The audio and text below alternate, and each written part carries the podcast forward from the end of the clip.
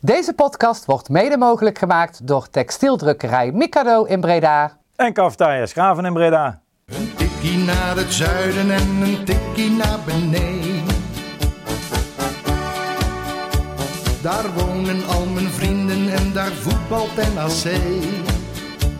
Laat nu de klok maar luiden, er is toch niks aan te doen.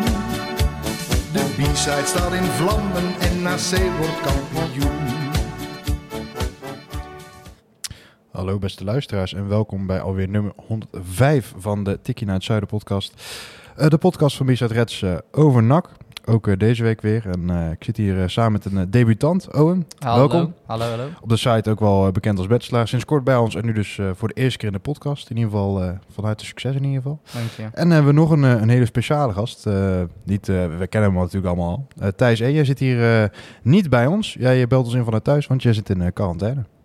Ja, hemelsbreed eh, denk ik eh, ongeveer op een eh kilometer jullie af. Ik zit sinds afgelopen zaterdag eigenlijk in quarantaine. Want mijn vriendin die had een positieve zelftest. Dus toen heb ik als brave burger mij ook maar laten testen bij de GGD. En die bleken positief te zijn, ondanks het ontbreken van enkele klachten. Dus helaas tot en met, oh nee, tot vrijdag moet ik zeggen. Tot vrijdag in, in quarantaine hier. Maar gelukkig kunnen we het zo oplossen voor vandaag, want er is natuurlijk genoeg te bespreken. En gelukkig kunnen we het zo oplossen dat ik dan ook vrijdag wel eh, hier uit quarantaine mag en eh, richting het stadion ga. Ja.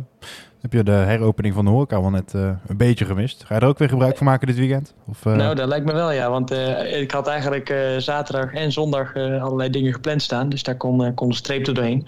En waar ik ook heel, echt heel erg van baalde was gewoon het, het zelfvoetballen. Want er stond natuurlijk weer een wedstrijd gepland voor het amateurvoetbal. En ja, ik kreeg later alleen maar fijne appjes en snapchatjes en foto's door dat de heren na een welverdiende overwinning met JK7 op het eerste van Gloria.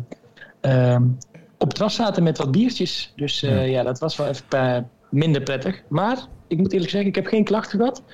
En we hadden op eh, Instagram toch maar gezet dat mensen heel bier konden brengen. Dus eh Owen die heeft zijn eerste punt wel verdiend. Want die is heel braaf hier bij meneer de voorzitter een Ja. biertje komen brengen. Vers getapt van Doc.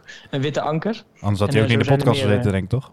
Nee, nee, nee, dat was een voorwaarde dat niet aanschaf. Maar eh, nee, ik heb een aantal biertjes eh, ge- zijn gebracht. Dus eh, ja, mochten mensen het nog vervelen mogen, dan zijn ze van harte welkom om, eh, nog bieren te komen brengen. Eh, want eh, brengen en eh, bezorgen is nieuw afhalen. Is ook wel zielig voor jou, want jij woont natuurlijk op de grote markt. Dus je hebt ook mooi uitzicht op al die terrasjes die nou eh, langzaam vol liepen.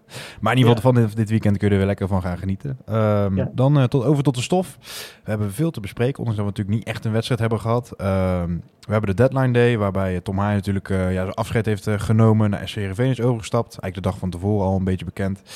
Dan eh, een ja, super rommelige dag eigenlijk, waarin NAC eh, bij best wel veel spelers heeft gepolst. Toch eigenlijk weer net niet. Uiteindelijk kwam dan eh, de spits, Jerry de Eh, niet per se vervangen voor haar natuurlijk, maar wel denk ik een waardevolle toevoeging. Gaan we het over hebben. Eh, wat betekent dat voor de speelstijl van NAC? En dan natuurlijk ook heel groot nieuws van afgelopen week was het avondje NAC. Dat we weer met eh, in ieder geval wat supporters mogen gaan beleven. En zoals elke week sluiten wij af met, met de ex-NAC rubriek. We beginnen natuurlijk bij het belangrijkste nieuws. Dat was ja, ongetwijfeld Tom Haaien. Heel apart vond ik dat wel. Zeker toen ik vooral de eerste foto zag in een Heerenveen shirt. Ten eerste, het is echt totaal in zijn kleur. Dat, ik denk dat we het alle drie wel over eens zijn. En ten tweede, ja, het, is toch wel heel snel gegaan of zo. Want kijk, Haaien die kwam natuurlijk binnen als een beetje een, eh, ja, een aankoop eh, zoals je er wel duizend hebt. Een gast eh, met wel potentie natuurlijk. Jeugdinternational geweest. uit de jeugd van AZ. Je had er wel wat, verwachtingen van. Maar ja, toch al een paar keer wel een beetje mislukt. En dan eigenlijk ja, in, in, in een krappe twee seizoenen ja, werkt hij zich eigenlijk op tot publiekslieveling. Je gaat eigenlijk steeds meer van zo'n gast houden. Hij heeft een super goede klik met het, met het publiek. En dan zit je daar ineens eh, naar die gast in Heerenveen te kijken. En dan wordt het in korte tijd is dat toch, eh, toch enorm zuur. En dan kijk ik even rechts naast mij. Want uh, Owen, je hebt Tom Haaien niet één, twee, maar drie keer op je achtergrond staan volgens mij op de telefoon. ja, ik liet net zien dat Haaien inderdaad op, mijn op mijn beginscherm en mijn thuisscherm allebei mijn achtergrond is. Dus dat doet echt heel veel pijn dit jaar. Denk je dat, dat het voor Haaien ook zo, zo heeft gevoeld zeg maar, om afscheid te moeten nemen? Of zal hij vooral ook de positieve punten eruit meepakken? Ik denk ook vooral omdat uh, het stadion natuurlijk niet met publiek is, dat het dan natuurlijk wat gaat liggen. Uh, de binding met het publiek. En ik denk dat het voor hem echt wel een hele mooie stap is, vooral, ja, vooral sportief. Thijs, jij sprak hem, uh, jij hebt hem gesproken. Dat interview gaan we ook publiceren. ja, ten eerste, hoe sta jij überhaupt in, in zijn vertrek en, en hoe was dat gesprek voor jou? Nou ja, we hebben inderdaad, ik had hem een berichtje gestuurd van joh, gefeliciteerd. Zou je het leuk vinden om nog uh, een klein afscheidsinterviewtje te doen uh, bij ons? Dus inderdaad, wat je zegt, die publiceren we na het verschijnen van de podcast ook.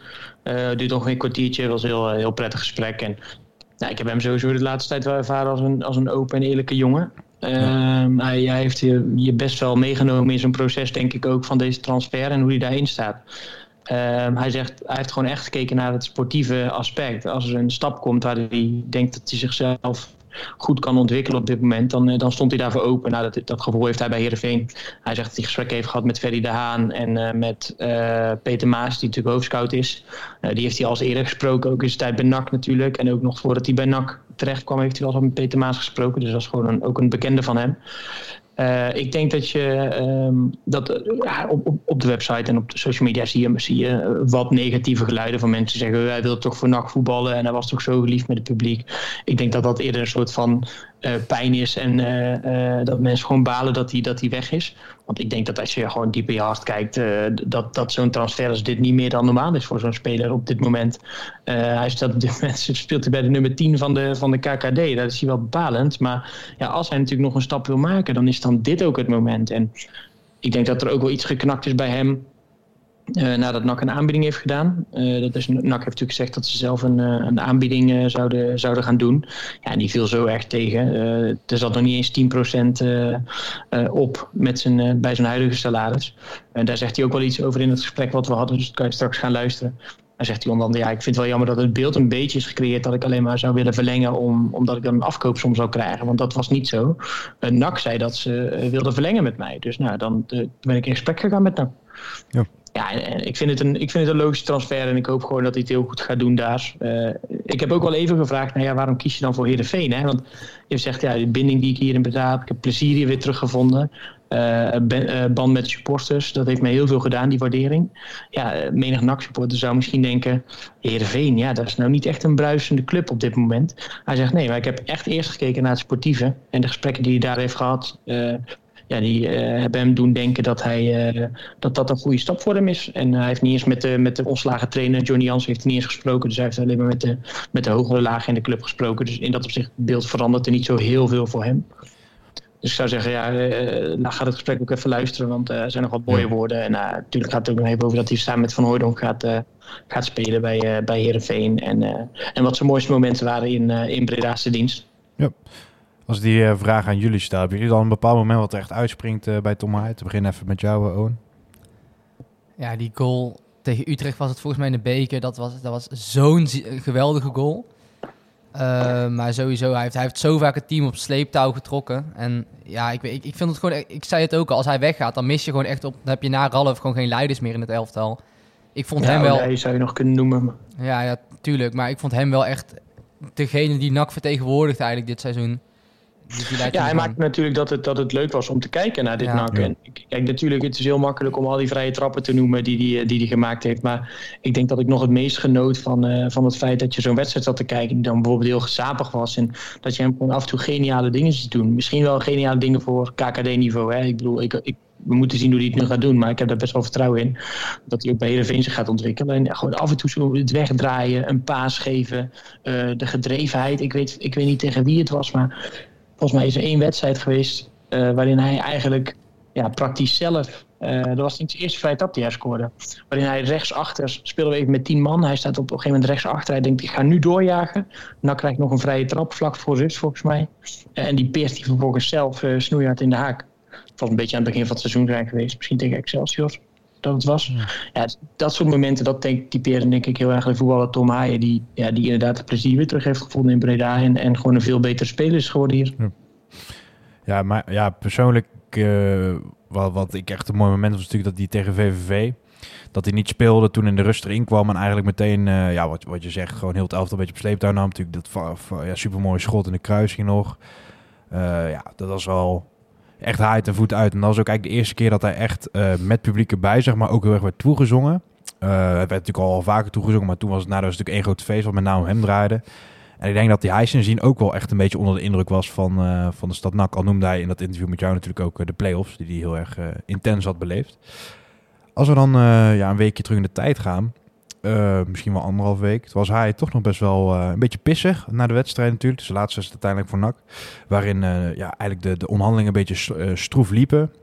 Onderaan de streep, NAC heeft wel gekregen wat het wilde. Eh, dat exacte bedrag is volgens mij niet bekend, maar voor mij was het 7,5 ton. Klopt dat ongeveer? In ieder geval wat Ja, NAC, gecirculeerd. zegt, eh NAC stelt dat het, eh, zo gaat dat dan natuurlijk. Dus een van de twee zal de waarheid zijn of het zou ergens in het midden liggen. NAC zegt dat ze het bedrag hebben gekregen wat ze willen hebben. Dat zou om en nabij de 7,5 ton zijn. Maar bij Heerenveen zeggen ze dat het bedrag rond de 6 ton ligt. Hm. Ja, beide hebben natuurlijk wat te verkopen naar de achterban en naar de, naar de mensen die de club volgen. Ehm, ja, dus ik, ik vind dit soort situaties altijd gewoon heel lastig. Kijk, waarom zou eh, ja, normaal gesproken, waarom zou je normaal gesproken aan jouw club twijfelen? Zou je kunnen zeggen. Maar goed, het vertrouwen is een beetje geschaad natuurlijk de afgelopen eh, Ja, periode. Maar ja, ik denk ook als Heerenveen zeiden, ja, als zij wel 7,5 ton betalen, waarom zou zij er dan over liegen? En, en dat, ja, dat komen zo wel op als je het hebt over de vervangers. Weet je, NAC ontkent bijvoorbeeld eh, ook stellig dat ze überhaupt hebben geïnformeerd naar Smeets. En ja, blijkbaar zegt Sparta dat NAC heeft geïnformeerd. Ik, ik vind dat soort dingen altijd, waar zijn, waar ben je dan mee bezig? Zeg maar. Ja. Je kan toch prima bijvoorbeeld stellen dat je specifiek iemand hebt geïnformeerd. Of... Het enige wat ik, wat ik jammer vind in dit soort situaties is zeg maar dat... eh, dat er een beetje de afgelopen tijd dan eh, ja, eigen regels worden gemaakt. Nu zeggen ze weer, we doen nooit uitspraken over bedragen, maar we krijgen wel wat je, eh, we krijgen wel wat je wil hebben, wat we willen, willen hebben. Nou, dat is dan overal verschenen, dus dan ga je maar uit van die 7,5. Ehm en daarnaast zeg je dan weer van als het rond is, ja, we doen er geen uitspraak over. Terwijl als bij Van Hooydonk zijn, zeggen ja, we gaan nu wel eh, meer dan 4 ton krijgen aan opleidingsvoering, omdat het dan zo uitkomt. En dat vind ik jammer. Ja. Maar onderaan de streep denk je dat NAC buiten uitspraken over bedragen wel goed heeft gehandeld en een fair onderhandelingspositie heeft- ingenomen, zeg maar? Ehm, nou ja, ja, kijk, onderaan de streep gaat je beste speler weg. Dus daar moet je wel iets, eh, moet je wel iets eh, uit weten te halen. Ik weet gewoon niet wat de afspraken zijn geweest natuurlijk tussen Haaien, tussen eh Haaien en NAC, tussen eh, de huidige eh, mensen die de club willen kopen en de RVC over spelers die wel of niet weg mogen, wat daarin is vastgelegd. Dus dat is natuurlijk altijd lastig beoordelen van de zijkant. Ik denk dat, en daar zegt hij zelf ook wel iets over in het gesprek, het is natuurlijk altijd een spel. Want ondanks dat je weet dat hij weggaat, wil je daar wel het maximale uithalen als club zijnde. Ehm, en ik denk dat ze dat eh, wel gedaan hebben. Als je kijkt naar het moment van de deal, het moment eh, eh, waarin NAC zich nu verkeert en het moment waarin hij in zijn loopbaan is. Dan is het denk ik als je ergens tussen de 6 en de 7,5 ton voor zo'n speler krijgt, dat je het heel goed doet. Ja, zeker. We waren wel, met name ook op Twitter, wel een beetje op het... wel wat kritiek op was, is nou ja, dat Smeets gebeuren natuurlijk sowieso best wel vaag. Hè, dat ze informeren, maar eigenlijk toch weer niet. En dat dan ook uh, Javier Vet wordt genoemd, wat ik zelf wel een leuke aanwinst uh, had gevonden, maar mocht natuurlijk niet weg van NEC. Twee dingen, dat lijkt best wel, lijken echt twee totaal andere types, die je voor dezelfde positie zou een beetje zou kunnen scouten. En ja, het feit dat je uh, uiteindelijk gewoon bij beide achter het net vist en blijkbaar geen passend alternatief uh, voorhanden hebt, ja, is het toch wel kwalijk als je weet dat Haaien eigenlijk zo goed als zeker weggaat, zeg maar. Want Manders heeft ook al twee, tweeënhalf week gelezen en Manders ook al ja, vraag en aan, aanbod liggen voor de, uit elkaar. Maar ik denk wel dat er nog iets uit gaat komen, zeg maar. Of is dat te makkelijk? Is het niet, niet zo makkelijk om nog door te schakelen, zeg maar? Nou ja, ik, ja, ik ben, ik, soms denk ik wel eens. Goed, ik ben dus geen, ik werk niet in de voetballerij, maar soms denk je toch dat je, dat je al meer spelers zeg maar, op het oog hebt. Nou goed, nu, als je dit zo hoort, dan lijkt het net um, alsof ze alleen met vet hebben gesproken. Hè? Want daar zeggen ze wel iets over. Nou, die mocht dan niet weg van, uh, van uh, NEC. Uh, Smeets ontkennen ze.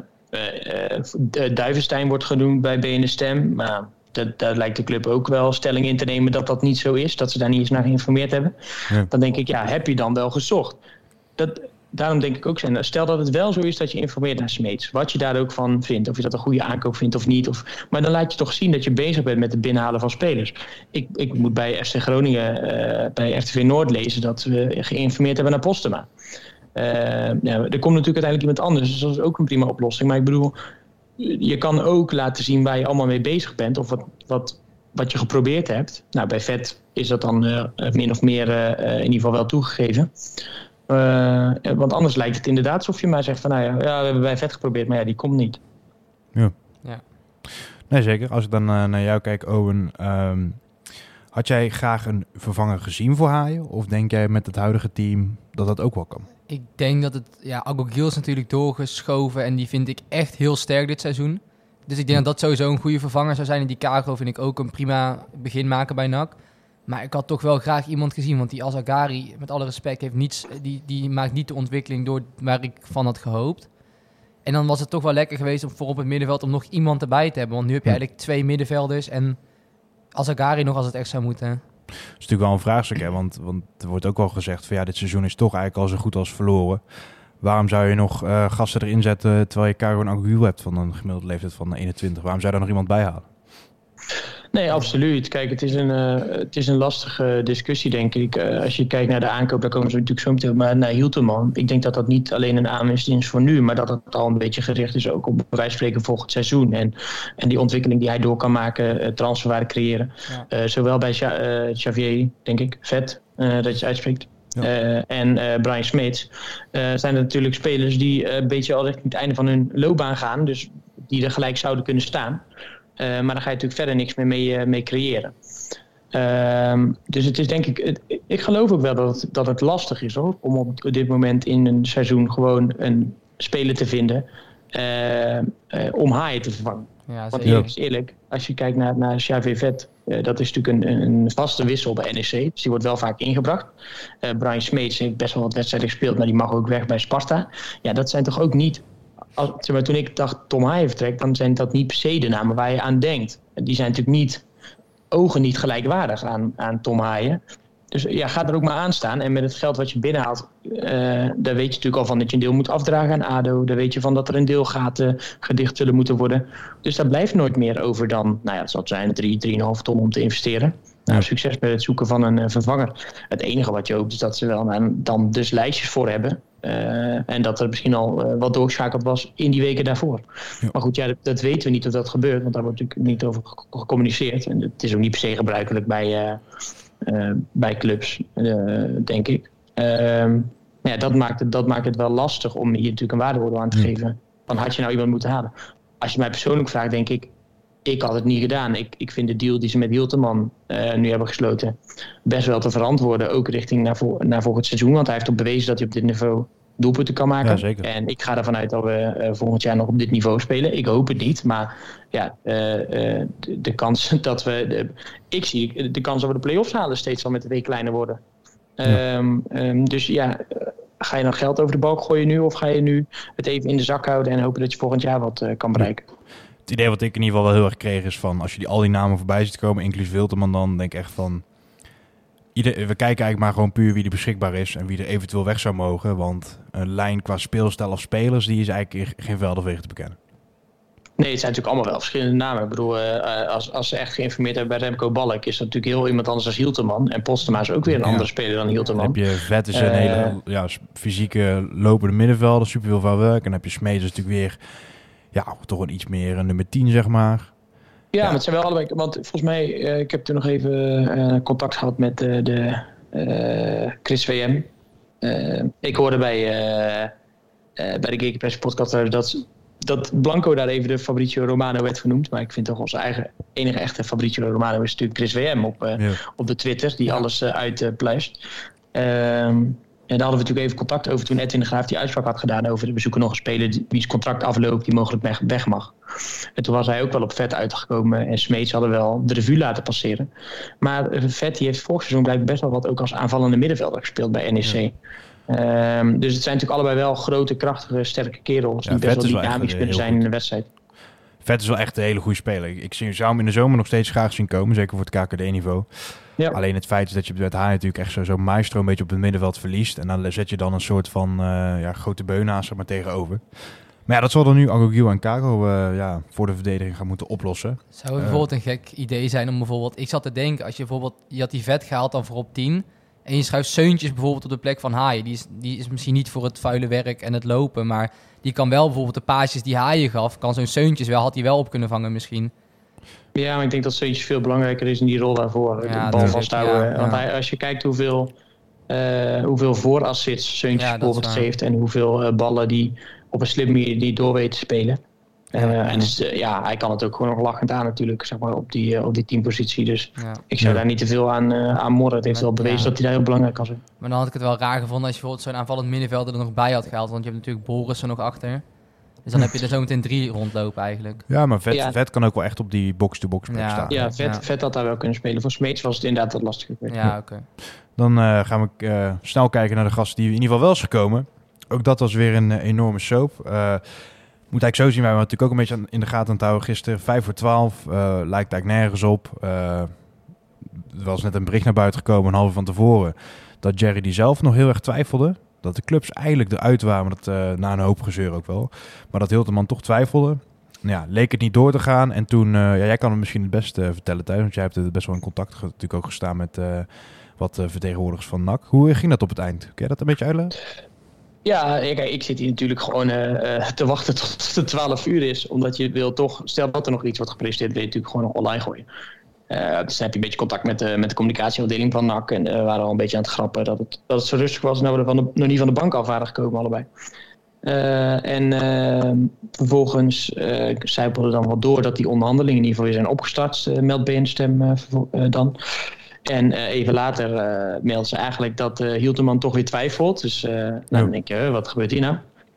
En, en, en dan denk je eigenlijk om 12 uur, joh, ik zal dan maar appen. Dus joh, gaat er nog iets gebeuren? En toen werd het, bleef het even stil aan de andere kant van de lijn. Ik zeg, joh, wat anders zet ik even iets online van... ja, de, de dag is afgesloten en helaas, maar het moet een, een, een, een transfervrije parel worden die we nog ergens op kunnen pikken. Want een spelerlosweek is niet gelukt. Ja. En ik was eigenlijk eerlijk gezegd al een bericht aan het typen. eh, waarin op stond hij vertrekt, geen vervanger gehaald. Eh, en toen eh, kreeg je ineens toch een appje dat er, dat er was getekend. En dat hield de man toch richting Breda kwam. En ja, dat zal er alles mee te maken hebben dat hij het idee had dat, dat NAC niet per se door wilde, wilde pakken om hem binnen te halen. En toen Emmen alsnog hun derde aanvallende versterking haalde, dat ze toen hebben gedacht... Hmm, misschien moeten we toch maar richting Breda gaan. Ja. En ja, goed, daar hoor ik allemaal, zie ik ook allemaal weer reacties over eh, op, op, de, op onze site en op Twitter. Van ja, als je niet voor NAC wil spelen of als je twijfelt, wat kom je dan doen? Ik denk, nou, geeft die jongen is ongelijk als je kijkt in wat voor situatie je instapt bij een club op dit moment. Eh, en bovendien, kijk, hij zal in zijn hoofd misschien wel bezig zijn van oké, ik moet tekenen bij een andere club. En natuurlijk, je hebt al een paar dagen eh, de tijd gehad om met elkaar te overleggen. Maar eh, ga maar bij de luisteraars eh, zelf na. Ik weet dat het een andere wereld is. Maar als nu iemand hier, eh, jouw baas nu binnenkomt lopen en die zegt... hey, sorry man, maar we hebben trouwens voor jouw positie nog twee andere mensen gehaald. Eh, ja, kijk maar even wat je doet. Maar waarschijnlijk word je niet heel veel gebruikt. En er komt ineens een andere werkgever. En, die, en, ja, en je moet binnen, binnen twee of drie uur beslissen, of binnen twee of drie dagen. Ja, daar, daar moet je wel even over nadenken. Zeker als voetballer, denk ik. Want je hebt natuurlijk een korte carrière. Dus ik zou ook wel even zorgvuldig je, je volgende stap kiezen. Moeten we dan nog waarde hechten dat, dat hij tot het laatste punt twijfelde? Of, of zien jullie dat meer als van, hè, laat gaan, weet je wel? Ja, ik, ik, ik, ik zie dat. Ik zou dat echt laten gaan. Weet je, laat hem. Ik heb het interview net een, een klein stuk gekeken wat hij bij NAC Ja. heeft. Komt over als een heel leuk, spontane gast. eh, Ja, die zeker. zin heeft om, eh, om te gaan voetballen. Eh geeft die jongen gewoon de kans ook om, eh, om zichzelf te bewijzen. Eh, ik zou het wel sterk vinden, weet je. Maar goed, ja, het, waarschijnlijk wordt het zo eh, eh, verpakt natuurlijk dat, die, dat, dat, niet, eh, dat dat niet naar buiten komt. Maar ik zou het best sterk vinden als je daar gewoon iets over zegt. Ja, natuurlijk heb ik daar even over getwijfeld. Want ja, het gaat wel over mijn carrière en ik wil wel een zorgvuldige stap nemen. En ja, uiteindelijk toch besloten om dan bij NAC voor mijn kans te gaan, omdat ik het een mooie club vind. En eh, ik het gevoel heb dat ik hier wat bij kan dragen. Dan heb je gelijk die angel eruit gehaald.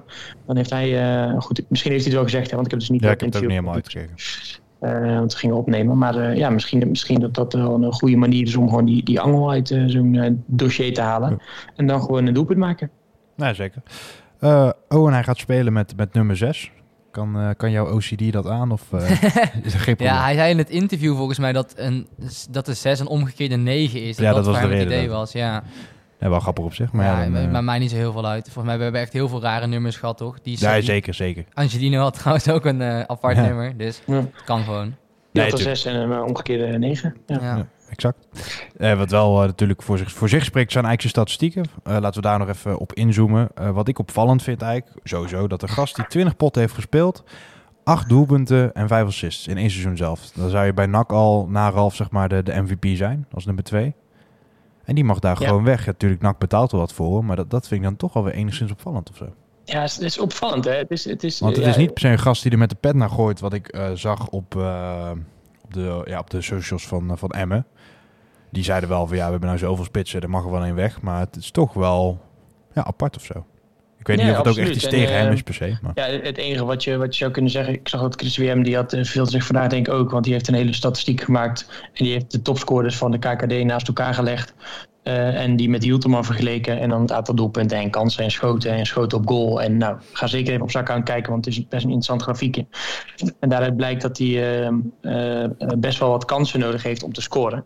Ja, kijk, ik vind Emmen best wel een club die al jaren een, een goed beleid voert. Eh, het is natuurlijk wel knap als je op zo'n moment ook kan zeggen... ja, ondanks dat jij er nu acht hebt gemaakt en eh, zes assists of zo heeft, ge- heeft gegeven. De vijf volgens mij. Vijf assists, ja. transfermarkt staat. Eh, dat je dan toch tegen iemand kan zeggen... ja, maar we denken dat we als we daar iemand anders neerzetten... dat dat toch nog beter gaat.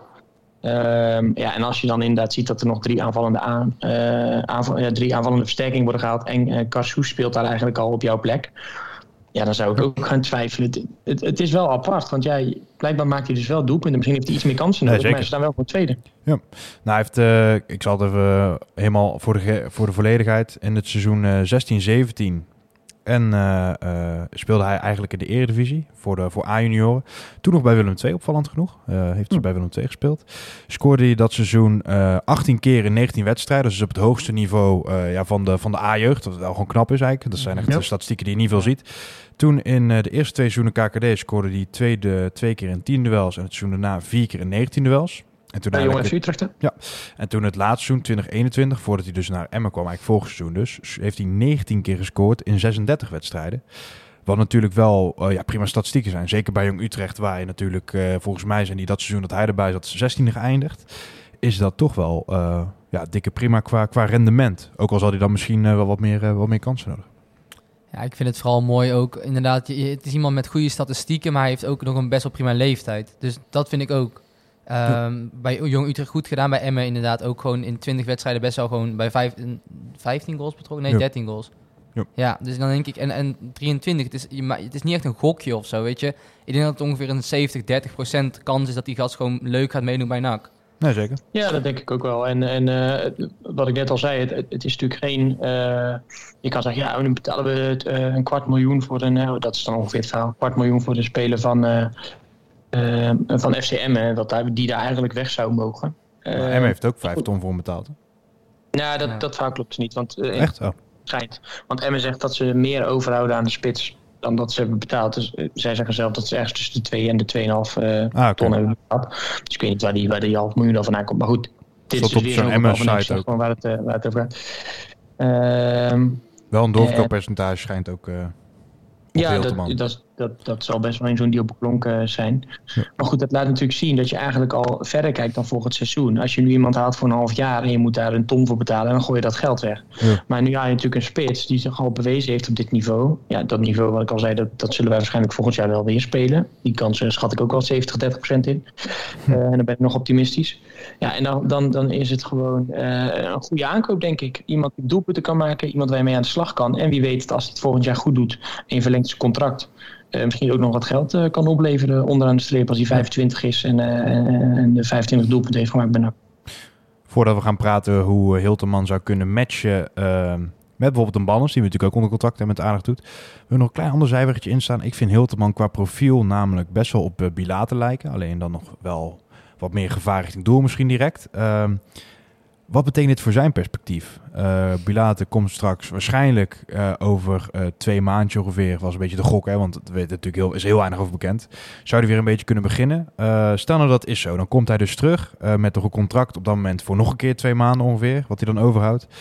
Met twee spitsen die toch ook ja, wel redelijk wat kwaliteit hebben. Ja, is het bij NAC ook niet zo dat ze hem eigenlijk al een beetje afgeschreven hebben? Of in ieder geval niet meer van hem uitgaan dat hij van waarde kan gaan zijn? Puur op blessuregeval dan, hè? Ik hoop natuurlijk van harte dat hij zo snel mogelijk terug is. Maar... Ja, kijk, eerlijk is eerlijk, uh, kan je natuurlijk ook gewoon niet uh, van hem op aan, omdat hij vaak geblesseerd is. Dus dat is, dat is heel moeilijk. En uh, daar kan ik wel even ehm, de mensen op attenderen. Dat in de Gegenpress hebben ze daar een heel mooi stuk over, over dat hij blijkbaar ook revalideert bij Sparta, of in ieder geval bij de fysio's van Sparta. En dat hij op dat moment daar nu werkt aan zijn herstel. En ehm, ja, hij heeft natuurlijk gewoon enorme terugslagen gehad uh, toen hij eigenlijk nog niet meer fit was en ja. uh, wel gebruikt is door, uh, door NAC. En, en dat heeft hem denk ik gewoon meer schade opgeleverd dan normaal. En ja, je, kan ook niet, je kan ook niet van hem op aan. Dat is niet lullig bedoeld. Of dat Ja. is niet vervelend bedoeld naar hem toe. Maar dat, dat blijkt nu omdat je niet weet hoe, hoe dat herstel gaat. En stel dat hij straks hersteld is en hij is fit genoeg om te voetballen. Dan is er eh, voor hem ook alles aangelegen dat hij gewoon die twee of drie maanden tijd alles op alles zet om te bewijzen dat hij nog de Bilaat is die mensen daarvoor wel eens hebben gezien. Want eh, hij zal ook op zoek willen naar, een- naar een nieuwe club om nog verder te gaan, eh, te gaan voetballen. Dus die gedrevenheid, eh, hetzelfde als een beetje bijvoorbeeld met een geval Bannis, die je huurt voor een half jaar. kan je zeggen, ja, wat, wat, wat maakt het hem nou uit? Ja, voor hem is het wel een kans om maar Feyenoord te laten zien dat hij eh, een spits is waar ze iets mee kunnen. Of in ieder geval een andere club dan iets mee kan. Eh, en dat zal hetzelfde gelden voor, voor Bilate. Dus ik denk niet dat dit voor hem een, eh, een klap in het gezicht is of iets dergelijks. Ik denk dat Nee. hij veel meer bezig is en bezig moet zijn met zijn eigen herstel. eh, en zijn eigen drive om eh, te laten zien wie de echte Mario is. En ja, ik, ik, ik vind het vaak vervelend om te lezen hoe mensen over Ja, hem praten. Omdat ik, ik vind het een hele aardig geschikte kerel. Daar word je geen kampioen mee, daar promoveer je niet mee. Maar het laat wel zien dat er ook in de voetbal gewoon mensen rondlopen. mensen met hun hart denk op de goede plek. En daar zouden we eigenlijk best wel wat waardering voor mogen eh, uitspreken. Eh, en Ja. verder kan je, kan je best ook met droge ogen zeggen dat zijn periode bij NAC tot nu toe gewoon mislukt is. Ja. Maar dat zal hij zelf ook zeggen, denk ik. Ja. En dat, hoeft dat, hoeft niet, dat hoeft dan geen waardeoordeel te zijn over iemand als persoon, zeg maar.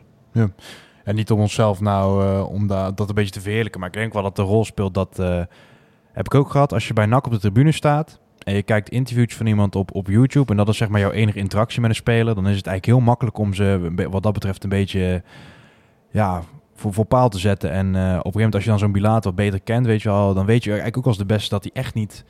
Weet je wel, dat is ook gewoon een gast die het, het beste wil voor NAC en voor zijn Mhm. eigen carrière, weet je wel. En dat... eh, Ja, ik en zie het hem ook koppelen gewoon... van iemand, kijk, bij Kali was het natuurlijk helemaal extreem. Hè? Omdat, ja, dat, dat was natuurlijk ook echt een extreem geval. Ja, nee, tuurlijk. Maar het, het koppelen van iemand zijn, zijn Twitter-gedrag, of, eh, of dat hij filmpjes post, met, dat hij ergens is met zijn zoon, of weet ik het wat, dat je dat ook maar enigszins koppelt aan het, eh, aan het voetballen zijn. Of dat hij dus daarmee, dat, dat je daar uithaalt dat hij er dan met een pet naar zou gooien. In een, Ja. Niet alleen Bilata, maar in ieder geval. Denk ik, ja, waar baseer je dat nou op? Je kan toch niet. Ja, je, Hetzelfde als jouw, jouw baas jouw Instagram-story zou bekijken. eh, wat je om 11 uur in de kroeg doet. En dan tegen jou zegt: zou je dat wel even doen? Kijk, als het invloed heeft op je werk. Maar je gaat mij toch niet vertellen dat het als Mario Bilata met zijn zoontje aan het spelen is. of bij de voetbal van zijn zoon gaat kijken. of, of hij zijn grapje uithaalt met iemand. dat dat invloed heeft. of dat hij zijn been sneller herstelt. Ik Ja. denk dat je dan eerder moet kijken naar hoe gaan we zo'n jongen goed, begle- goed begeleiden. en niet snel terug in het veld zetten. Nee, zeker. Ik denk daarom ook dat het wel lekker is voor Bilate. Klinkt misschien gek, maar dat er twee nieuwe spitsen zijn. Want hij, voor hem was het, hij was degene die terug moest komen omdat er gewoon niemand was. En als Ja. er nu twee spitsen voor hem zitten, voor hem kan het alleen maar op een normaal goed tempo gaan. Ja. En anders Zeker, wordt het veel ja. te snel gemoeten. En ik denk, eh, ook al zou hij bijvoorbeeld op de bank belanden, dat hij wel eh, de professionele kerel is die daar gewoon mee om kan gaan. En toch gewoon het eh, team gaat verder proberen te helpen. Ik denk dat als Dat hij erin gezet wordt, dat er echt vuur in het veld komt en dat hij echt zo'n stormram kan zijn. Dan denk ik oprecht wel. Dan een klein bruggetje naar waar, het, eh, waar we het nu over wil- wilden hebben. Ik zei het net al eventjes, Banners en Hilteman. Dat is misschien dus een leuk duo. Eh, dat zou wel inhouden dat er een kleine formatieverandering zou moeten plaatsvinden. Ik heb zelf best wel veel op Twitter voorbij zien komen. Hè, dat nu toch eh, wat geruchten gaan dat het misschien eh 5-3-2 of eh, eerder een 3-5-2 gaat worden. En dan zou er dus ook een extra plekje zijn in principe in de spits, waar ook Mario natuurlijk zich op kan gaan focussen. Hoe zien jullie dit eigenlijk? Ik heb wel een beetje het idee dat het, eh, ja, kijk, de verdediging stond wat mij betreft al. Eh, is het dan gewoon een beetje, eh nou ja, Hilteman is haalbaar, dus we gaan daar, het, als het ware hè, al, al, gaan we gaan daar gewoon ons spel op aanpassen, de, de spelers die we hebben. Dus Banners en Hilteman gewoon als duo belangrijk maken. Ah, ik denk dat je natuurlijk de laatste eh, wedstrijden sowieso wel eh, ziet. Natuurlijk met een, eh, per ongeluk een uitschieter die je wint van, van PEC. En een, goede wedstrijd eigenlijk tegen Volendam. Maar scoren is heel lastig. Dus daar zou je toch iets moeten, op moeten gaan vinden als je nog die, die na-competitie wil halen. En eh, in de play-offs wat wil bewerkstelligen. Dus ja, de, helft van de supporters heeft het seizoen bij wijze toch al afgeschreven. Eh, waarom ga je nu niet alles op alles zetten om aanvallend voetbal te gaan spelen? En te kijken of je zoiets kan forceren of bereiken. Ja. Eh, en in dat opzicht is het helemaal niet gek natuurlijk dat je Hilterman haalt. Omdat je dat meer opties voorin geeft. Doelpunten haal je ermee in huis. Als je telraam erbij haalt, dan haal je dus inderdaad iemand die betrokken is bij eh, 13 doelpunten van zijn, van zijn club. Uh, en daarnaast vind ik dus dat je deze transfer ook een beetje los kan zien van de huidige situatie. Maar het geeft je wel de mogelijkheid om ook in andere systemen te gaan denken. En ik denk dat het dan niet helemaal raar is dat je ja, de, de 3-5-2 uh, variant, zeg maar. Dus met drie, bijvoorbeeld dat je dan met Bakker, Meloon en Adeleo achterop zou gaan spelen. Ja. en dan kan je op de flanken ja, misschien wisselen met Antonia, De Roy, Van Schuppen. Maar misschien ook Marshart een keer proberen als je wat defensiever moet staan. En dan heb je op het middenveld natuurlijk de ruimte voor uh, Agogil en Thiago. Seuntjes. En dan heb je nog twee spitsen daarvoor staan. Ja, dat zal de, de aanvoer naar voren en het aantal kansen wat je gaat creëren uh, wel uh, doen toenemen. en ik denk dat dat is iets waar heel veel NAC-supporters naar verlangen. Dat je weer naar een, een, een, wedstrijd gaat kijken waarin NAC in ieder geval de intentie heeft om gewoon aan te vallen en te laten zien wie er, wie er de baas is. En ja, of je dat dan altijd bent onderaan de streep of niet, dat is zeg maar het volgende probleem. Maar ik denk dat dat best wel een greep kan zijn uh, waarin Edwin de Graaf verstandig aan zou doen om, uh, om te gaan proberen. Ja. Grappige statistiek wel. De laatste keer dat uh, NAC met, met vijf verdedigers speelde was onder Petri Ballen. Uh, Maurice Stijn heeft het in een paar wedstrijden voor de helft gedaan. Maar dat ja, is toch niet helemaal mee te tellen, denk ik. En uh, die deed dat toen ook met, uh, ja, met drie centrale verdedigers en de backs best wel hoog. toen nog met natuurlijk zo'n Pelle van Arnold en bijvoorbeeld een, een Noblegas. Dat is natuurlijk ook... Schouten. Ja, Robin Schouten die heeft het ook een tijdje ingevuld. Wat natuurlijk de perfecte speler voor was, uh, laat het uh, voorop staan. Nu uh, zou je daar dus inderdaad ook, wat jij zegt Thijs, wel wat buitenspelers kunnen plaatsen. Want dat wordt misschien wel een beetje dringen nu. Want je hebt natuurlijk Vlaanders die een beetje eraan zitten komen weer. Kai de Roy, Antonia. Ja, zijn dat dan gasten die jij op de flank zou willen zien, Owen? Of zou je dan toch liever een back daar hebben? Ehm, nee, ik denk juist omdat de verdediging heel sterk staat. En ik vond, ja, ik vind dan Malone en Adileo vind ik echt klasse verdedigers. En Bakker vind ik ook gewoon prima. En een linkspoot erbij. Ik denk als jij de drie neerzet en dan gewoon twee flankspelers erbij zet. Ik denk dat die drie het wel redden achterin. Ja. ja, wat ik dan een beetje bang voor ben, is dat ze misschien qua snelheid ook een beetje... Zeker als ze dan die, die backruimte ook nog moeten afdekken. Zou het dan, ja, moet je er niet natuurlijk wel een, een, een, een uh, enorme discipline van een elftal. Want inderdaad, als je met drie achterop speelt, zou je wel goede afspraken moeten maken over Um, of jij, uh, of de, de, de, de duo wat daarvoor staat, hè, dat blok, ja. of die uh, nog spelers gaat opvangen. Of ook niet terug moet lopen als, uh, als de Roy zijnde en Antonia of wie er dan ook komt te staan. Je zal wel meer als collectief moeten schakelen en moeten doen. Dus ik hoop dat ze daar dan de, de, de, tijd voor hebben genomen om dat met elkaar af te spreken. En dat het wel duidelijk is dat, um, dat dat nodig is. En ja, het kan er ook voor zorgen natuurlijk dat je het, het, het, het tijdperk haaien, dat je dat een beetje afsluit op een of andere manier. Hè? Dat je niet letterlijk een ander poppetje uh, neerzet op de plek van Haai. Maar dat je gewoon gaat kijken, oké, hoe kunnen we nu gaan spelen? Wat, zijn, wat is nu onze beste optie? Ja. Dat is natuurlijk helemaal niet gek om ook dat mentaal, zeg maar, uh, over te hevelen naar een ander systeem. Omdat je dan, uh, zal ik ook niet, als, als wij straks 3-2, 3-2 dan spelen of 4-5-1, met, ja, of 3-5-2, want mij is allemaal een beetje hetzelfde. als je als je daarmee uh, speelt, dan ga ik natuurlijk ook niet kijken, oh, hm, hij staat er op de plek van hij. Even kijken hoe hij doet. Ja, minder dan hij. Ja, de, ja. dat is de kans dat iemand het minder dan hij gaat doen, die is wel iets groter dan 70-30. Ja, zeker. En Owen, uh, wat voor plek, want we worden natuurlijk vaak bijvoorbeeld elkaar de Roy gezegd, die is mhm. beter eigenlijk op, op links dan op rechts. Moet natuurlijk wel uitkijken dat het niet een gigantische trechter wordt als je Kai de Roy of bijvoorbeeld een Odi Valanas uh, op links gaat posteren. Dat denk ik dus wel inderdaad, want zo'n Antonia, die, die zie ik inderdaad echt terugkomen. En dat is ook best wel een fel, felle gast, die ook wel die duels aangaat. Maar ik, ben echt, ik zat er al aan te denken, net zo'n De Roy. Ik ben echt bang dat hij gewoon zijn man een keer laat lopen. Of dat hij iets te, iets te eh, zwakke duel in komt. En dat, dat ga je dan wel krijgen. Maar wat, wat Thijs één zegt, als je ehm, wel het collectief hebt en met z'n allen afspraken maakt. En dat, dat mensen ook echt gestraft worden als ze het niet doen dan gaat hij de Roy denk ik ook gewoon zijn man pakken. En iedereen, weet je. Dan, dan, als het gewoon goed tactisch staat, dan moet het wel kunnen. Maar ik denk eigenlijk als we 5-3-2 gaan spelen bijvoorbeeld... Ja, want zo'n Schouten en zo'n uh, Noblegas, dat waren echt goede backs daarvoor. Maar ik zie bijvoorbeeld zo'n Mazart en zo... en wat we rechts hebben lopen. Ja, ik weet niet of dat echt het aanvallende is wat we willen hebben. En dan wordt het alleen maar verdedigende, denk ik. Nee, dat klopt.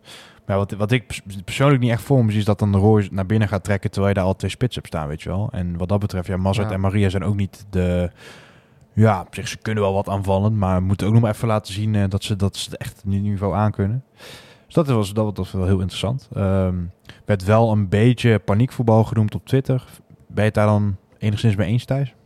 Wat? Het wisselen van een systeem? Ja, het wisselen van systeem. Dus uh, nou, H is weg, uh, geen vervangerij kunnen halen weet je wat, je noemde het net eigenlijk Ja, een beetje ja, dat kan- slim doorschakelen. natuurlijk- Kijk, we Maar de- eigenlijk... eh, oh, sorry. De laatste keer dat we voor Hiballa dus met 5D is, bijvoorbeeld in het degradatiejaar. En dat, dat kwam ook een beetje over als zijnde, ja, we, we moeten maar gewoon meer op resultaat gaan voetballen. En eh, dan komen de, dan, ja, Ja, maar dit dus zal alles te maken met hoe, hoe je het gaat invullen. Want Ja. als, je, als, ik, als je zegt 5-3-2, dan denkt iedereen, wat ben je aan het doen? Maar als ik tegen jou zeg, we gaan 3-2-3-2 spelen. Ja. eh, ja, 3-2-3-2, dan is het heel aanvallend. En als jij Antonia en De Roy op de, eh, aan de buitenkanten eh, ne- neerzet, of je zet daar eh, Maria en Schouten, dan is dat al een hele andere interpretatie van zo'n Ja. systeem. Dan is het bijna En 3-2-4, ik denk zeg maar. dat we ook gewoon in een, in een eh, tijd en in een eh, fase zitten waarin eigenlijk ook alles gewoon lastig is. Ik hoop dat dat een beetje bijtrekt als we weer met delen naar het stadion mogen en dat je ook weer een paar potjes wint natuurlijk. Eh, en dat er misschien wat duidelijkheid komt rondom, eh, rondom de overname. Ja. Ehm, want eh, ja, als NAC niks doet en ze houden het systeem en het wordt slecht, dan zie je ja, dat er geen vervanger voor Haaien gaat. Nu veranderen ze en is paniekvoetbal, eh, omdat je heel je systeem moet aanpassen omdat je geen vervanger hebt gehad. Ja. Dus het is, het is natuurlijk altijd, ja, zijn altijd voor en tegen in zo'n situatie. En dat vind ik altijd, ja, dat is nu gewoon een hele lastige tijd. En daar moet iedereen ook lekker zijn eigen mening over hebben. Dat maakt het leuk om over voetbal te praten. Maar ik zou het niet per se als, ehm, ehm, als eh, paniekvoetbal willen zien. Dat is ook echt met die spelersgroep. Er zitten nog wel een paar gasten die hun mond echt wel open trekken, zoals ze er best wel over hebben. Ik denk ook dat het te makkelijk is om nu over paniekvoetbal te praten. Want misschien gaat hij überhaupt gewoon nog steeds 4-3-3 spelen. Ja. Je weet het niet. En Nee, dat klopt. ik, zeg, ik zou zeggen, geef het vijf wedstrijden de kans. Vooral wat Thijs ook zegt, er komt weer publiek bij. Dan is het aanvallende juist leuk, want dan gebeurt er nog wel eens een keer iets in het uh, radverleg. Maar je weet, je weet het nog niet. Voor hetzelfde geld speel je vijf wedstrijden zo en gaat het goed. En dan, dan, dan hoor je niemand klagen, snap je? Dus het is gewoon voorafgaand veel te makkelijk Ja. zeggen. Nee, zeker. Er zijn wel eh, ja, vanaf eh, komende week eigenlijk al 6250 eh NAC-supporters die dat mogen gaan aanschouwen in het stadion. We hebben het natuurlijk al vaker over gehad in de podcast, maar nu is het dan ook echt definitief met een aantal erbij. Eh een derde van de normale bezetting, dat is eigenlijk eh, landelijk eh, de norm geworden. Zijn jullie daar tevreden mee? Ehm, welk gevoel overheerst bij jullie, zeg nee, maar? dat niet. Natuurlijk sowieso niet. Want je wil gewoon met iedereen naar NAC. Ja. Maar ik wil ook met iedereen in de kroeg staan en carnaval vieren. En ik wil ook eh alle dagen weer naar kantoor. En we willen allemaal van al die maatregelen af. En die eh, discussie gaan we hier zeker niet voeren. Eh, maar eh, het is natuurlijk gewoon zo dat, dat dit wordt nu opgelegd. En Ja. ik, ik weet dat er een statement is, eh, naar buiten is gebracht van de clubs en de, en de KVB en de Eredivisie en de KKD. Van ja, het, het twee derde moet minimaal vol, want anders halen we het niet. Ja. Maar goed, eh, volgens wordt dit opgelegd en dan kan je natuurlijk twee keuzes maken. Je kan zeggen, eh, we gaan helemaal eh, niet open. Eh, of je gaat zeggen, ja, we gaan voor een derde open op dit moment. Want dit is het nu even, maar wel ja, onder protest, om het dan maar even zo te zeggen. Omdat dat minder schadelijk is voor de club. En dat blijkt, bij het geval van NAC blijkt het zo te zijn... dat het minder schadelijk is voor de club als je nu open gaat. Want Ja. je hoeft minder mensen te compenseren. Ehm, eh, er mogen toch mensen naar het stadion. Dus onderaan de streep zal daar zeg maar, meer geld uiteindelijk overblijven dan wanneer je niet open gaat. Nou, zitten wij nog wel in in een situatie waarin denk ik elke euro wel telt. Ehm, dus, dus kan je eh, het rekensommetje heel makkelijk maken en kan je zeggen, nou, eh, we gaan open. Ondanks dat we het niet leuk vinden. Hè? En eh, dat vind ik ook oprecht niet. Ik, ik heb een kaartje voor, voor Roda en ik hoop dat dat het heel gezellig gaat worden. Maar het zal wel raar zijn natuurlijk. Eh, maar ja, ik hoor dan ook, ik hoor natuurlijk mensen, en ik heb het ook wel gelezen, ehm, eh, over FC Twente bijvoorbeeld. Hè, die, die hebben besloten om niet open te gaan, want we gaan of met z'n allen of niet. Maar ja, je kan er ook op een andere manier naar kijken, want bijvoorbeeld is het volgens mij zo dat FC Twente eh, alles in eigen beheer heeft. Dus als je ook kijkt naar de horeca en dat soort zaken, dat is allemaal in eigen beheer van FC Twente. Dus daar zitten ook een hele hoop kosten aan die je maakt op het moment dat je stadion opengooit. Ehm, voor een derde. En misschien hebben zij ook wel gewoon het rekensommetje gemaakt. En hebben ze daarna pas gezegd: hoe ga je dit ver- verpakken, natuurlijk, naar je, naar je supporters toe. Ja, en weet je, ja, het is heel lullig op dit moment. Maar ja, je hoeft niet te gaan. Dus als je het nu niet eh, leuk vindt om te gaan en je vindt het vervelend, ja, dan, dan moet je Ja. niet gaan. Ik, ik weet niet hoe jullie erin staan. Ja, ik heb een kaartje gekocht en Ja, ik ook. ik ga. Maar Ja, ik zou bijvoorbeeld, als ik, als ik Twente-fan was, zou ik wel balen of zo. Als een heel Nederland zeg maar weer publiek mag. En Ja. dan denk je van ja, oké. ik vind het een nobel streven, hè, iedereen of niemand. Maar ik zou er toch wel een beetje van balen. Stel dat je, nou, nou, net als ik dan bijvoorbeeld 1912 heb. Ik weet niet of ze bij Twente ook zoiets hebben. Maar ja, je, ik zou dat toch... Ja, ik prefereer dit sowieso. Ik vind het wel jammer dat het maar zo, zo weinig zijn. Maar ik denk wel dat het gewoon super gezellig gaat worden. Omdat natuurlijk ook tegen NEC hadden we ook maar, eh, wat was het, 2.500 man. Dat was ook gewoon een sfeer eigenlijk... eh, ja, gewoon een wedstrijd die me wel bijblijft voor een goede sfeer. En dat is dan nu nog drie keer zoveel, zeg maar. Dus daar ben ik wat dat betreft niet echt bang voor.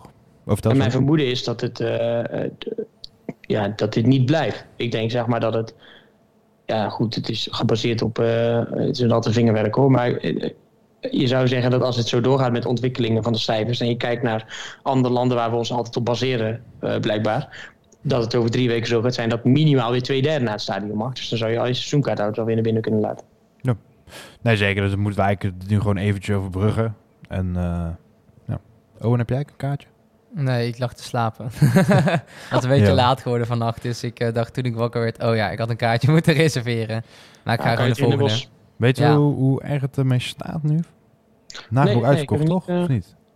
Nee, ik heb nog geen tweetje vanaf voorbij zien komen. Het was wel eh, in ieder geval om mij heen. De Reds groep dan natuurlijk. Mijn eigen groep die wel eens naar NAC gaat. Of ja, ik altijd als het mag. Eh, was het wel gewoon eh, een gewild iets.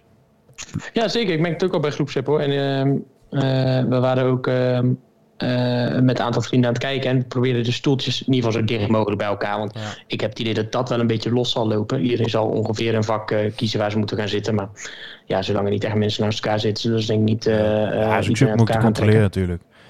Kijk, als je op een gegeven moment een groepje van acht man bij elkaar hebt staan, dan is het wel een beetje verdacht misschien. Ik weet ook niet of de Ja. staanvakken überhaupt open zijn. Eh, ja, wel. Maar dan word je dus ook verzocht om, eh, om te zitten. Ah, Oké. Maar eh, ik zag de kaartjes, je zag de groene stipjes verdwijnen als sneeuw voor de zon. hoor, Toen ik een kaartje wilde nee, bestellen. zeker. Dus het, ging- het ging echt hard. Maar we mogen wel gewoon juichen, toch? eh, vrijdag, of, of is dat weer niet? Nee, je, moet een Ja, ra- wel, je mag een geen, eh, meenemen. En, eh. Nee, je mag niet er gewoon Nee, weer schreeuwen. Nee, dat Ja, je moet alleen een mondkapje op als je verplaatst door het stadion. Ja, oké. Eh, je moet afstand houden eh, van elkaar. Volgens mij zijn dat de belangrijkste regels. Ja, want ik weet nog, ik was naar die oefenwedstrijd van Herenveen toen gegaan. Dat is volgens mij echt al, niet dit seizoen, maar het seizoen daarvoor. En to- toen was het inderdaad ook, toen mochten zoveel procent van het stadion in. En ehm, toen was het ook inderdaad niet schreeuwen. Al die stewards stonden ook alleen maar te kijken of je aan het schreeuwen was. Ik vond dat al super leuk dat ik weer naar het stadion kon. Ook al kon ik niet schreeuwen. Dus ik denk dat dit ook gewoon wel een leuk moment is om gewoon naar Ja. NAC te kunnen. Ja, moet je trouwens, kijk, op een gegeven moment als er straks 6200 man in het stadion zit, dan kun je een paar dingen gewoon niet meer in de hand houden. Want die stewards, Nee, tuurlijk. ja, die zijn altijd met, met niet heel veel. En ja, roepen en zo, dat, dat gebeurt altijd. Weet je, dat, ja. dat ga je niet nee, maar tegen. nu mag het ook. Maar ik bedoel, eerder Ja, van, ja. toen het niet mocht, toen vond ik het al leuk om er te zitten. Want je, je zit een heel seizoen zit je voor de tv. En dan is het al- alleen maar extra leuk wanneer je wel kan gaan. Nee, tuurlijk, het losse gaan heeft al heel de, veel de brave burger en, en dat, soort, eh, dat soort termen. Maar ja, ik ben al lang blij dat ik weer een keer naar het stadion Ja, mag. En ik vind, het super, ik vind het echt super vervelend dat we niet met 18.000 mensen daar mogen zitten. Eh, maar ik vind het ook vervelend dat ik, dat ik niet met al mijn vrienden tegelijk binnen in een groep mag staan. Maar dat weerhoudt mij er niet van om, Ja, als toch. ik hier eh, het quarantaine ben, eens even op het terras te gaan zitten. Want dat heb ik wel gemist. En Ja. zo is hetzelfde ook bij NAC. En ik hoop dat het mijn binding, maar dat zal zullen meer supporters hebben, mijn binding met de club weer wat doet opleven. En, eh, en ervoor gaat zorgen dat je weer wat meer vertrouwen krijgt in, eh, in de club. En eh, ook wat, wat actiever de club kan supporten of zo. Hè? Dat mis ik ook wel een ik beetje kan- voor ja, het idee dat je iets kan bijdragen. Eh, dan eh, gaan we snel door naar het, het volgende onderwerp. Waar ik kort even voorspellen? Eigenlijk. oeh, voorspellen naar richting Roda. Dat kan zeker. Ik Dat weet, niet, sluiten we, weet sluiten we mooi af. ik weet niet of jij het, het kleine pingeltje kan gaan horen. Heb je het gehoord? Want dan mag je meteen... Jazeker. Jazeker. Je gaat niet eh, benoemen dat ik eh, de hele voorspelling eh, goed had van Paxwell of wel? Of ga je dat wel zeggen? Nee, dan jij mag- hebt het nu al gezegd. als jij er zo blij mee bent, mag je het ook zelf zeggen. Ja, ik, ik had hem helemaal goed voorspeld. Maar het is gewoon door helemaal niemand opgemerkt. Ik vind het jammer. In de podcast. Hm, kijk eens. We hebben allemaal ja, mensen verzameld om te klappen voor jou. Nee, Ik wil je van harte feliciteren. Rusland, eh, Ik, eh, was denk- goed, jongens. ja, Dus, dat eh, was... eh, en heb je dan het gevoel dat je voor nu, voor nu Roda ook eh, helemaal goed gaat hebben? Of, eh, ja, ja. Oké, dan ben ik heel erg ja, benieuwd naar jouw voorspelling. eh, 1-1 bij rust. Oké. En het doelpunt wordt gemaakt door eh Banish. Maar het wordt uiteindelijk eh 2-1. En eh, ja, die wordt gemaakt door Hilteman. Maar goed, die telt er niet mee voor de voorspelling. Maar Ja. die- het wordt wel gemaakt door Hilteman. Exact dezelfde rust, stand, eindstand en doelpunten maken als tegen PEC. Toch? Ja. 1-1, Ja. 2-1. Ja. Ik ben hoor. Never change the winning team. Dat is waar, ja. Ik zou zeggen, als jullie Toto zetten, ga mee met Thijs. Hij weet het altijd. Ik, ik, had er helemaal niet, ik was er helemaal niet op voorbereid, als ik eerlijk was. Ehm Roda. Ik denk dat wij... We gaan heel aanvallend spelen. Ik denk dat we 2-0 voorkomen in de, in de rust. En we winnen hem met 3-1. En de Hmm. eerste goal wordt gemaakt door... eh, eh, eh, ik denk dat de Hilterman gewoon goed binnenkomt en hem gewoon een balletje, er gewoon een- zo'n klutsballetje erin eh, tikt. Oké. Ik ga voor 2-0, eh, 4-0.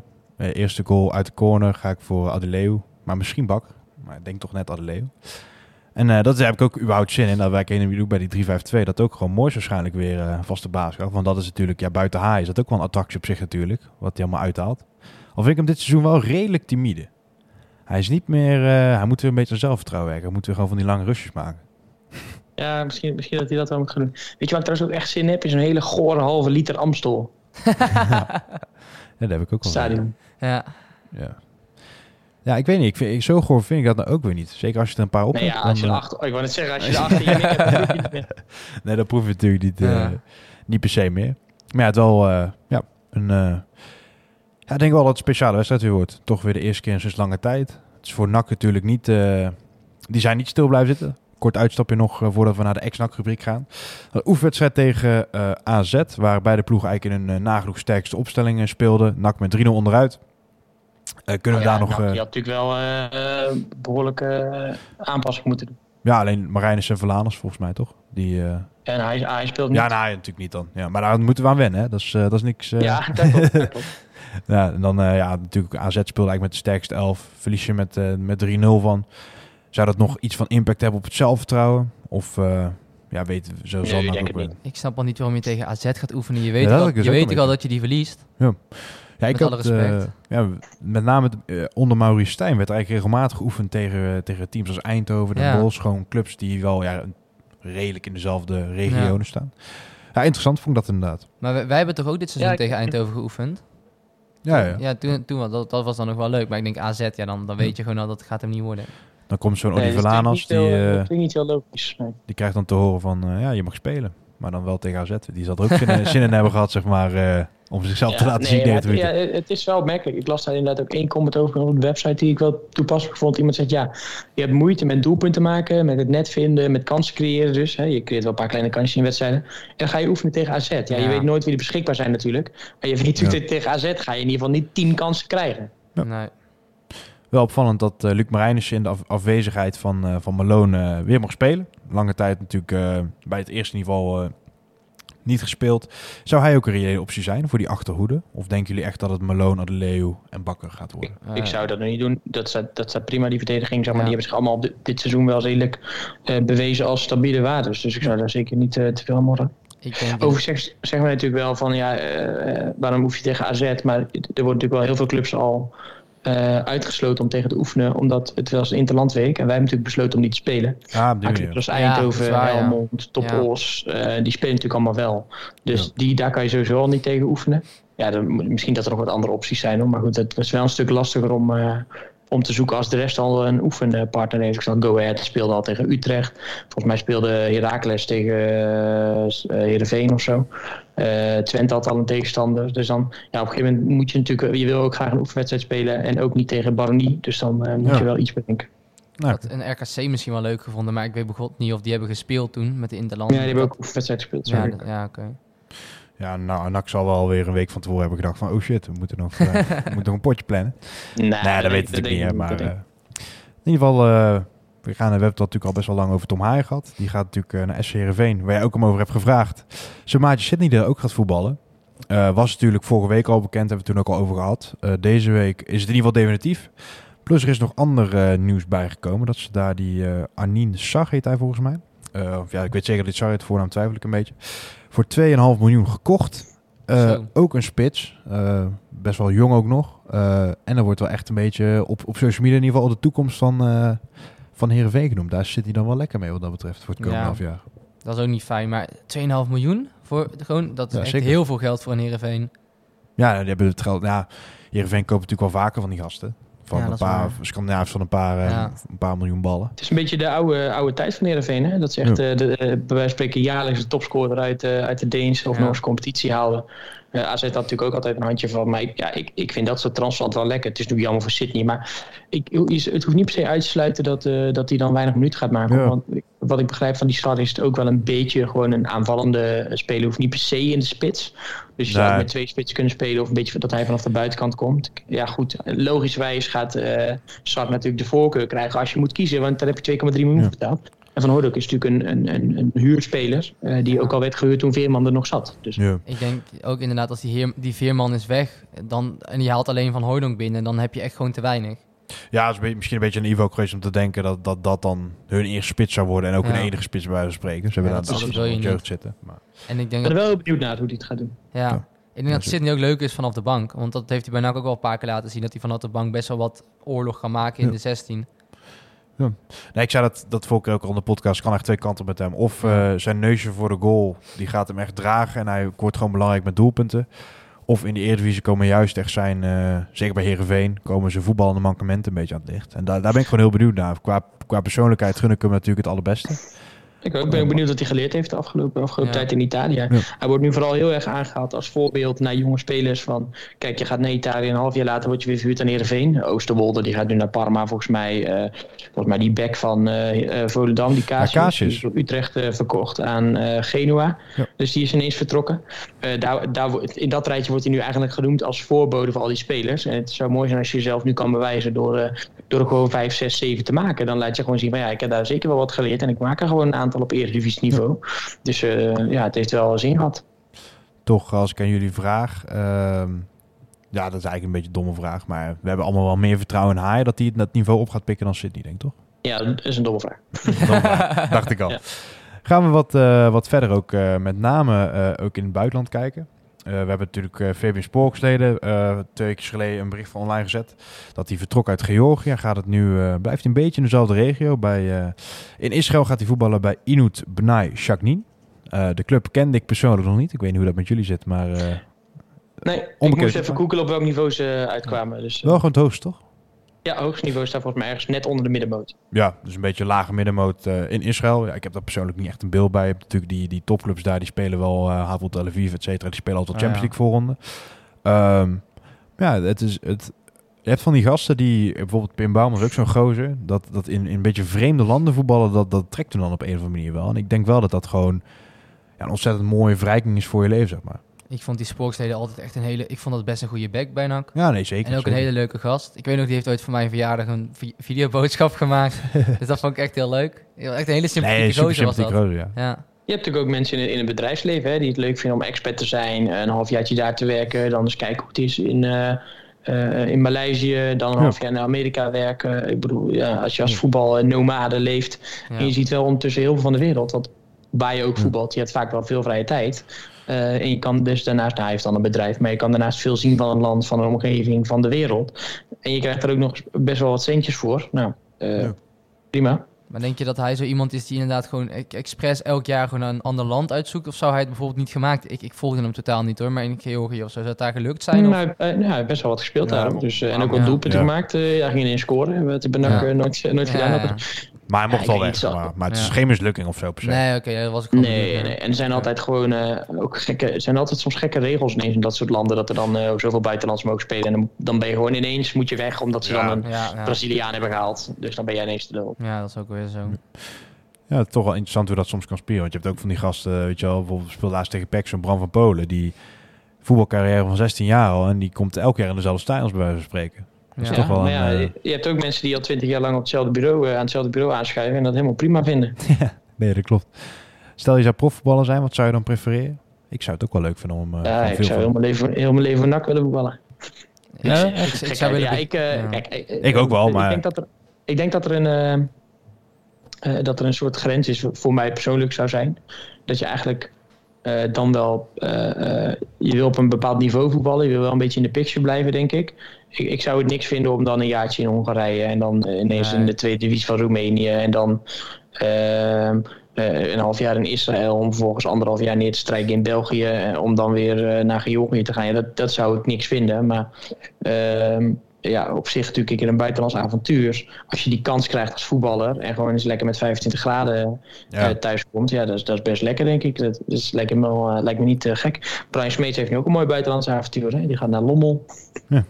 Ik vind wel wat zo van hekken heeft, vind ik ook wel een mooie stap. Dat je dan bij NAC jezelf bewijst en dan naar eh, Engeland gaat. Ja, zeker.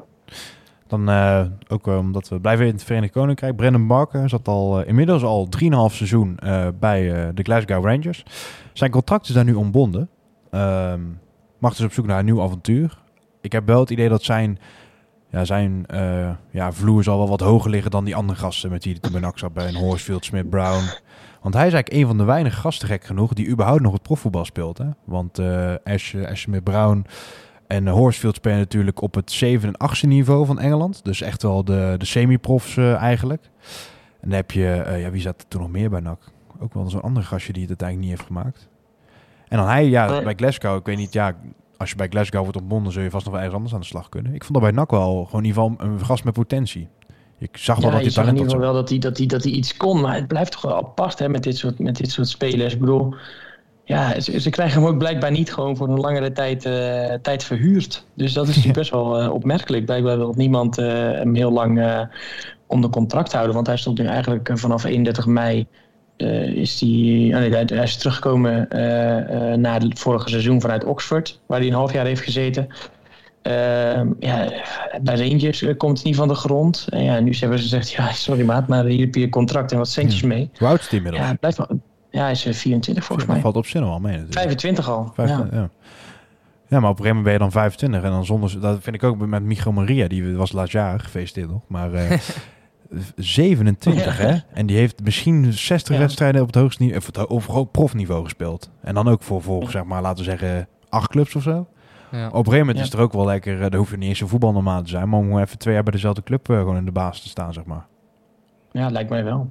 Ja, maar bij, dat zie je bij NAC ook al. Die gast gaat van blessure naar mindere periodes, naar betere periodes. Dat, kan, je kan op zo iemand ook niet heel altijd aan, denk ik. Ja, dat klopt wel. Ja. hebben we eh, Luka Ilic. Was al een beetje bekend dat hij eh, ja, eigenlijk van, van voor een stabiele starter bij FC Twente, die af en toe dom rood pakte, is hij eigenlijk steeds verder afgegleden. Eh, nou werd al bekend, het begin van de periode, dat hij weg mocht. En nu is hij dus naar, naar Troyes gegaan in, in, het, in Frankrijk. Blijft ook wel een beetje een enfant terrible wat dat betreft. Ja, het is wel apart. Want je hoort ook wel verhalen over hun tijd bij NAC. Dat ze er soms met de pet naar gooiden. Allebei de broertjes. Maar het lijkt me voor hem wel uh, frustrerend om nou te zien dat zijn broer eigenlijk de draad ja. op heeft gepakt. En dat hij gewoon puntje bij paaltje uh, uh, ja, steeds een beetje lijkt te falen. Misschien dat hij nu helemaal los kan breken uit dat City-netwerk. Uiteindelijk. Dus dat zou ja. misschien een keer een mooie stap zijn. Ik begreep wel in een interview wat ik had gezien bij, uh, met, met Ron Jans. Dat hij Twente en zichzelf misschien ook wel een beetje iets verweet. Dat ze die jongen misschien wat beter hadden moeten begeleiden. Nou, het blijft een beetje het verhaal als iemand keer op keer uh, uh, ja, erin, uh, erin faalt, zeg maar. Ja, dan, is het, dan houdt het een keer op natuurlijk. En ik denk ja. dat hij heel erg zijn kans nu moet gaan pakken om te laten zien dat hij nog wel een voetballer is. Want bij NAC dus wel dingen van hem gezien dat je denkt, oh ja, ik kan wel voetballen. maar ja, dat wordt wel een, een uitdaging, denk ik. Wat ik een beetje het idee bij hem, dat Nel, ja, Ivan is natuurlijk ook niet de, de voorbeeldprof geweest bij NAC. Uh, maar dat, dat gebrek aan discipline, dat, dat druppelt een beetje door in zijn spel, zeg maar. En Ivan, ja. dat is wel gewoon nog een, een, gast die wel nog... Ja, bij NAC heeft hij ook al domme dingen in het veld gedaan, maar wel nog iets meer vanuit zijn, zijn plichtmatigheid gewoon kan voetballen, zeg maar. En bij Luca is het echt alles of niets. Ja. Maar zal het ook niet het ja. verschil maken met dat de een verdedigend is en de andere aanvallend? Ik denk dat ja, dat wilde ik eigenlijk ja. net zeggen. Het zegt natuurlijk ook iets over de positie. Hè. Die andere is natuurlijk een buitenspeler en die andere ja. centrale verdedigende middenvelders. Het zijn natuurlijk gewoon andere types vaak op het veld. En misschien ook wel in het, uh, in het echte leven. Ja, maar vergelijk dat bijvoorbeeld met zo'n... Uh, met zo'n Giovanni Korte, weet je wel. Dat is in principe ook rechtsbuiten. Die wordt ook hartstikke plichtmatig. Die zal misschien gewoon iets minder hoge bol hebben. Dat is een belangrijke... Uh... Dat, ik vind Korte gewoon echt zo best een, een simpel persoon. Niet, niet gemeen bedoeld, maar ik bedoel eerder op de manier van... dat hij, hij doet gewoon wat er van hem gevraagd wordt. En die, die, die, ja. loopt, niet, die loopt niet tof te doen. En ik vind zo'n Ilic nee, die deed een beetje tof, weet je wel. Ja, nee, zeker. Ja. Dan uh, afsluitend, we gaan tegen Roda voetballen. En daar komen we dan uh, Mohamed Amissi tegen. Die uh, is verkast van Heracles naar, naar Roda. Hij voor de eerste keer eigenlijk is een zo'n volwassene carrière, laat ik zo zeggen... gaat hij dus verdwijnen uit het kielzog van Tim Gillissen. werd natuurlijk bij NAC ja, is hij uiteindelijk meegenomen door Gillissen. Nou, Heracles heeft daar zelfs tien wedstrijden op het hoogste niveau gespeeld. Dus op de Eredivisie. En mag nu naar, naar Rode JC. En, uh, toch wel een gast. Ja, tekent daar voor, uh, voor anderhalf jaar. Hè? Ja, toch wel een gast die dan bij NAC... Uh, ja, ik weet, ik weet niet hoe ik dat moet zien. Bij NAC werd hij volgens mij niet echt... werd niet echt aan hem getrokken van je moet blijven. En nu toch alweer zijn tweede profclub. Zou hij nog een beetje wrok ja, hebben? Hij is, mee, hij, is eigenlijk, hij, is, hij is praktisch meegegaan met Tim Gillissen volgens mij. toen hij naar de Heracles ging. Uh, maar volgens mij had hij wel toen al zijn uh, debuut gemaakt in menig jeugdelftal van, uh, van Ghana. Ehm, het, is volgens mij wel een talent. Maar ook als hij nu al zeg maar, minuutjes maakt bij, eh, eh, bij Heracles, dan, dan kan je blijkbaar wel, eh, wel voetballen. Ja. Eh, dus ik ben heel benieuwd hoe dat, eh, hoe dat zich verder gaat ontwikkelen. En of we, of we daar spijt van moeten hebben. Of dat die... eh, of dat, die, dat, dat het een, een, een typische Roda-speler wordt die daar eh, Ja. een paar jaar blijft en nog vertrekt. Ze hebben een snel gemaakt naar Tim Gillissen, die ook, eh, zeker in de afgelopen week, redelijk onder druk stond vanwege de beslissing om Rij Vloed natuurlijk te laten voetballen. Rij Vloed is eh, Ja. eigenlijk weer terug, teruggefloten door volgens mij ook Heracles, maar ook zeker ja, door gewoon de publieke opinie. Ik moet zeggen dat ik het ook echt extreem raar vond om hem op het veld te zien staan. Als het er, ik dacht van ja, weet je, eigenlijk is dat gewoon super raar. Ja. Toen dat Ja, eenmaal dat voor me zag, dat ik dat echt van, ja, eh, dit ziet er echt heel raar uit, zeg maar. En nu, eh, ja, het, voelt al, het voelt al heel lang geleden, hè? Ja, Dus, nee, eh, zeker. ja, niet te lang over. Het is gewoon een hele pijnlijke, pijnlijke, pijnlijke zaak. En, en eh, eh, als het verhaal zo... Eerst je heb je weer een voor en tegen en je gaat het zelfs om een rechtszaak. Maar ja, Vloed die zegt dat ze bij Heracles het wel wisten. Ik kan me dat niet voorstellen. Ik kan me niet voorstellen dat een directeur, een algemeen directeur, een technisch manager weten dat iemand met 203 km per uur en twee twee of drie keer zoveel drank op achter het stuur een kind doodrijdt, dat ze die laten voetballen. Kijk, als hij zegt, eh, ik heb inderdaad twee biertjes gedronken, ik reed 130, ik heb die auto niet gezien, dan heb je toch al een ander verhaal. Dan was het nog niet goed, vind ik, om hem al gelijk mee te laten voetballen. Had je beter moeten inschatten. Maar ik geloof echt niet dat, dat Tim Gillissen, eh, als ik hem een beetje ken, eh, Ja. ook maar enigszins zo'n domme beslissing zou nemen. Maar is de druk van, wat jou betreft, dan ook onterecht op hem? Die hier nu een beetje... nee, nee, nee. Nou, nee het, is, het is best wel terecht dat je ook even dat handel op onder het vergrootglas legt. Maar je hoeft hem niet per se gelijk eh, op staande voeten te ontslaan als het verhaal zo is gegaan als hij het zegt. Ik vond Vloed altijd als iemand met een krasje eigenlijk. Dat hij dat, toen bij NAC kwam het er gewoon niet uit onder Ja. Vreven. En dan gaat hij naar Excelsior volgens mij. En dan scoort hij tegen ons de, de 1-0. En dan gaat hij met zijn met zijn- met zijn oren dicht Ja. bij het uit. Toen, vond ik, toen kotste ik hem echt uit. Dat ik dacht, wij, je hebt Ja. elke wedstrijd bij ons gespeeld. Je, je kon nog geen breedtepaas geven. En dan ga je, ga, je, ga je in het publiek zo met je eh, handen in je oren, met je vingers. Ja, dat vond ik is wel echt eh, smerig. Ja, het blijft wel eh, een Ja. figuurtje natuurlijk. Ja, maar dat, precies. ja, ik vind dat dan nog wel losstaan van... eh, Ja, oké, maar het is gewoon een rare gast Ja. volgens mij. Nee, dat, dat staat buiten kijf. Ja. Toch Tim Gillissen, misschien eentje de gaten houden voor de komende... Ik dat- hoop, het, ik hoop dat hij ooit nog eens een keer terugkeert bij NAC. Ja, want eh, dat is toch wel gewoon een kundig persoon die we toen eh, hebben laten schieten. Dan denk ik Ja. dat we alle ex-nakkers wat dat betreft eh, wel hebben gehad. Het leek er heel veel te worden. We hadden misschien een Maya Goudel terug kunnen zien op de Nederlandse velden. Ramon Hendricks leek misschien een stapje te gaan maken. Is allebei toch niet doorgegaan. Dus eh, wat dat betreft... eh en dat is misschien wel een beetje de transferwindow van NAC. Toch een beetje, beetje teleurstellend al met al.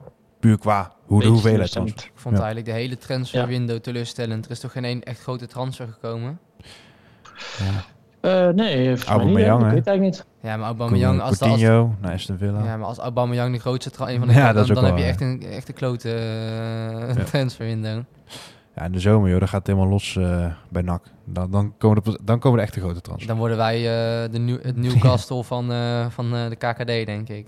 Laten ben we het benieuwd, jongens. Ik denk dat we hem voor nu eh, gaan afronden. Ik wil alle luisteraars weer van, eh, van harte bedanken voor het luisteren. Owen, jij bedankt eh, voor je komst. En eh, Thijs, jij nog heel veel eh, sterkte de komende dagen. Even doorbijten en dan zitten we samen op het terras, joh. Ja, vrijdag op de tribune eerst, hè? Oh ja, vrij op tribune. Veel dat is plezier voor iedereen die gaat. Ja, iedereen die gaat, veel plezier. Voor, de, voor de niet- mensen die gaan, we hebben helaas geen matchcast ook. Door het, ja, al ons personeel zit op de tribune. Eh, zowel als pers en als, als fan zijnde. En dan Ja, zien ik we kan vanaf jullie... nu, vanaf nu gewoon weer vanuit gaan dat we het eigenlijk bij de uitwedstrijden doen. Precies, ja, dus vorig misschien ook nu het goede moment om het even te benoemen. Eh, uitwedstrijden blijven we gewoon lekker matchcasten. Thuiswedstrijden dan eh, vanaf nu niet meer. En dan hopen jullie gewoon eh, ja, te zien in het stadion. Het gewoon zo snel mogelijk ook met z'n allen gewoon in het stadion te kunnen vieren. Dat zou mooi zijn. Voor nu in ieder geval heel erg bedankt jongens. En eh, voor de luisteraars tot volgende week. tikkie naar het zuiden en een tikkie naar beneden. Daar wonen al mijn vrienden en daar voetbalt NAC. Laat nu de klok maar luiden, er is toch niks aan te doen. De B-side staat in vlammen en NAC wordt kampioen.